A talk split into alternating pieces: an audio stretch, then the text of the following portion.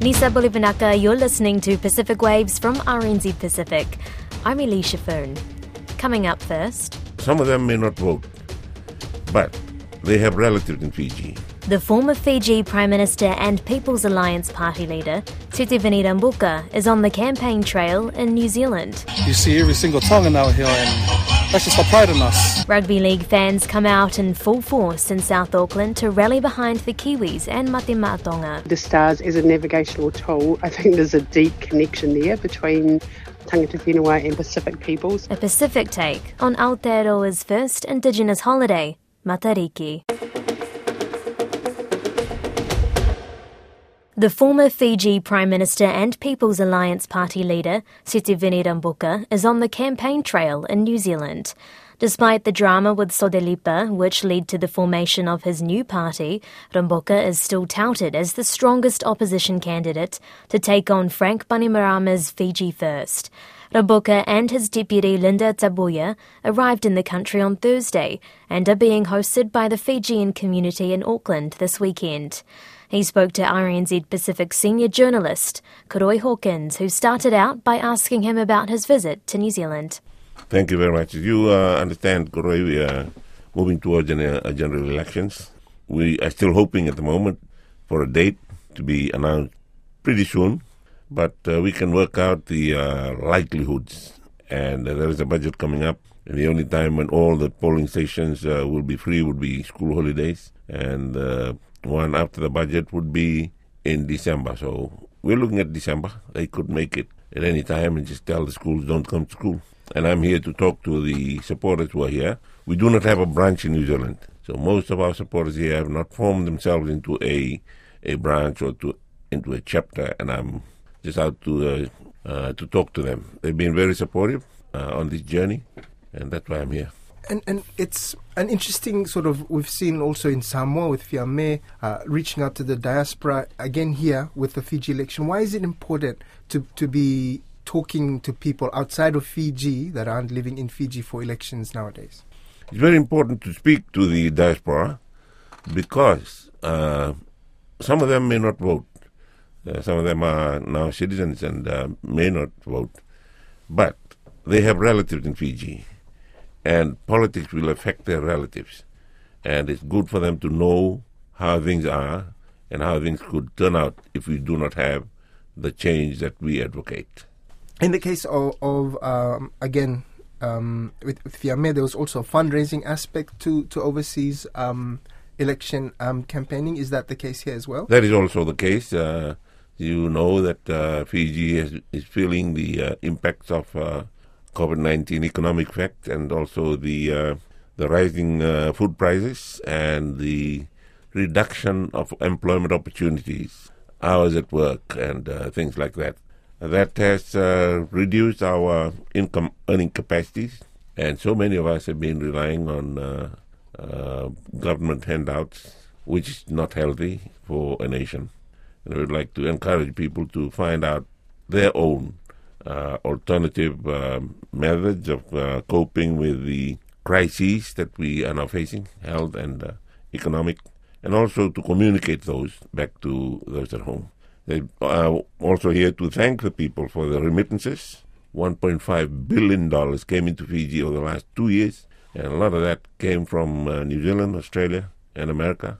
We're very grateful to the three governments of the United States, of Australia, and New Zealand for hosting the diaspora. One of your strongest campaign message uh, has been about poverty. Uh, estimates around almost 50% of Fijians now um, are living in hardship.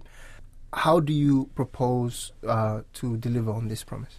Those are universal meters that are applied, and uh, for Fiji, it, it can be effectively much lower if we were to revert to our own traditional and customary ways of uh, of living. Uh, unfortunately, many of the formerly rural dwellers have moved to the urban centers where you must be earning to be able to maintain a, a respectable and acceptable way of life and living standards and so on. Uh, those uh, surveys and uh, the questions were put out to mostly those in the um, informal settlement areas where the figures are very high. And it's true, they, according to universal uh, meters and uh, measures, yes, we are going through very difficult times. And the only way to do that is to increase, give them opportunities to to earn more. Uh, those that are living in the villages now can earn a lot more. Somebody sent out a, a message this morning calculating the income per ton of cassava and dalo. It's uh, way, way, way more than what we get from sugar in the international market. That that ties into th- this pandemic has really exposed how dependent Fiji is on tourism. This really hit Fiji hard. What is your economic vision for Fiji? We just do not want to be relying totally on one cow uh, providing the milk.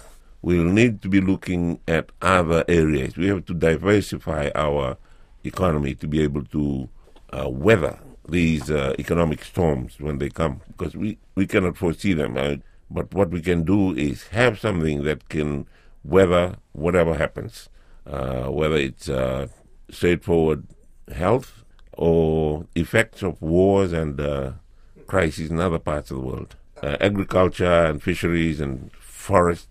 When you talk about these things, it also reminds us of our responsibilities towards climate change and we have to have sustainable policies to make sure these areas we want to diversify into do not unfairly hurt the areas that we are trying to uh, save and uh, sustainably use when we consider climate change.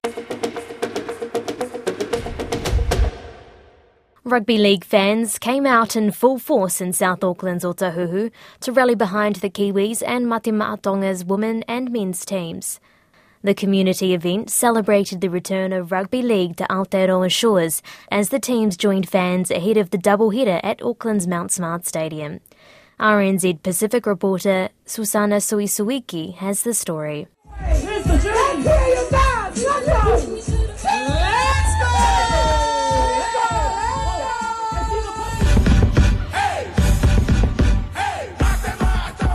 Auckland's Tongan community are in a patriotic mood, with red flags being flown on cars, fences, and houses throughout South Auckland ahead of tomorrow's game between the Kiwis and Mate Tonga.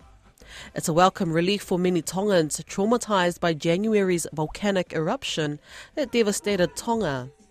Mate Tonga captain Siosiua Taukei'aho says the team wants to lift the spirits of the kingdom the least we could do is come together as a team and play some good footy. Um, show them how how much um, you know how important they are to us by playing good footy, um, representing our families and our people back at Tonga. It means a lot, um, especially for the people back at home. Um, they look up to a lot of the players here. Uh, like I said, hopefully we get the win because uh, that will be for them. Mate Tonga supporter Julius Vea says no other country matches Tonga's passion for their sports teams. Just our passion and pride. Eh? I don't think any other country matches our pride when it comes to our country. You see every single Tongan out here, and that's just the pride in us. That's the Tongan in us. Tomorrow's game will be significant for Mele Havea, as her daughter Eleanor Havea will make her debut in the Tongan Women's League team. Eleanor's grandfather, Sione Fakalata, says it's been a long while since the Tongan community felt a sense of loto mafana and that it's time to celebrate. When you really mean what you want to do and you're all heated up and you're hot and do anything to celebrate.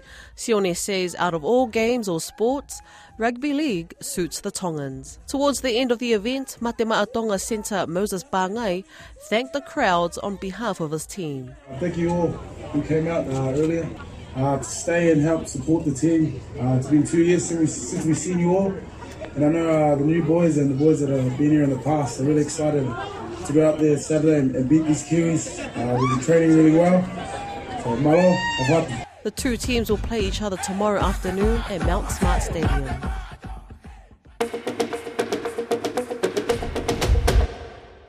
Aotearoa is celebrating its first Indigenous holiday, Matariki, the Māori New Year. It's the first time it's been marked in New Zealand as a public holiday. Matariki has been celebrated everywhere from Hawaii to Tonga since Pacific ancestors navigated the stars. I spoke with Pauline Smith, a member of the Polynesian Panthers, about the significance of Matariki to Pacifica and how Aotearoa is finally reflecting and acknowledging its rich history. Matariki, from the perspective of being a panther, it's all about acknowledging tangata whenua first and foremost, so acknowledging their position in this land and that first and foremost their knowledge and their worldviews um, and their um, culture is number one. So Matariki becomes part of that because now that we're celebrating it as a national event, um, I think that's just amazing. So yeah, acknowledgement of tangata whenua is most important priority. Yeah, absolutely. Do you think this is something that Pacific people in New Zealand can relate to? I think for Pacific people as navigators of the Pacific and you know that knowledge of using the stars and using the tides and the waves and um, you know, particularly the stars as a navigational tool. I think there's a deep connection there between tangata whenua and Pacific people. So I think absolutely there'll be an acknowledgement and just a kindred spirit around the importance of Matariki and what it means. You are also the author of the Dawn Raid book. I would love to ask you about being a, Southland author, and there's a documentary that the Panthers are releasing and it has to do with the dawn raids. But there was mention in this documentary about Matariki, but there's a nice little link there. So I'd love if you could share with me about your book and about the significance of recognizing moments in history. Yeah, so um, the book Dawn Raid, I, I wrote that because I was lecturing at the Teachers College and I was really surprised at how little knowledge people had of that history. So, teaching a Pacifica paper, I really wanted to do something about that, and it, it's quite odd coming out of somewhere like Southland. But um, I am a Pacific person myself, and this is part of my Pacific history. And I grew up not knowing anything about it until I became a lecturer at the Teachers College. So I just found it highly important that we needed to educate people. I thought if I wrote a book for children, then we we're going to create a generation of people who know. And um, it's, yeah, I feel like it's certainly doing its job. As a nation, we're really reflecting and looking inward, aren't we? And it's mm. pretty significant to see that Matariki has been acknowledged as an important day in New Zealand history in terms of, you know, recognising the importance of stars of navigation, of tangata whenua, and mm. I wonder if there will be any acknowledgement about going forward about the dawn raids in terms of a particular day or recognition. Would you like to see more Pacific dates recognised as well on our calendar? Absolutely. I think um, in terms of what the Labour government have done, they've really picked up on that importance of New Zealand history. Like, you know, a lot of people, sort of my generation, grew up saying we learned about everybody else's culture and um, history, and we never learned about our own. So, yeah, big props to the government for making sure that um, one, our history is embedded in the New Zealand curriculum, and also that um, they're investing in people telling those stories. So yeah, I'm really proud of what they're doing around um, setting up scholarships and funds for people to still tell the stories. I think yeah, I think they've done a really good job around that, and I think we're going to see more of that. I know, particularly for the Panthers, we've just been inundated with people, you know, particularly schools, wanting the Panthers to come and talk about the history, talk about the dawn raids, and I think there's real richness in hearing it from the history makers. So, yeah, I know up and down the country, schools are reading Dawn Raid at the moment, and I know particularly in Auckland, the Panthers, the OGs, I call them, they are just flat out going to schools and universities and educating to liberate. So, yeah, there's there's quite a movement of that going on at the moment, and um, I just think it's fantastic there's been so many significant and important things that have happened over the last couple of years, and I just really want to acknowledge that you know we now have a, um, a national holiday for Matariki. We had a dawn raid apology. I mean, the, the government doesn't apologise often. I think that's really significant. Um, yeah, I just think there's this real embracing, and I think we should all get on board with it and keep the momentum going. Couldn't agree more. Thank you so much for your time. This has been a really nice talanoa.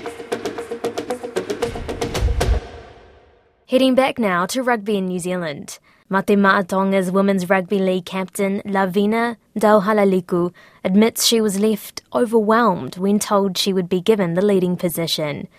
The coach of the Tongan women's team broke the news during the community event for the Kiwis and Mate Ma'atonga held on Wednesday in Otahuhu, Auckland. Susana Suisuiki spoke with Lavinia Tauhalaliku during the community celebrations. Can you explain to me how did you feel when you found out that you were made captain for the NMT women's team? Okay, we were up on the stage having fun, going all out, and when we came out, the coach pulled me to the side and he was like, "You're the captain."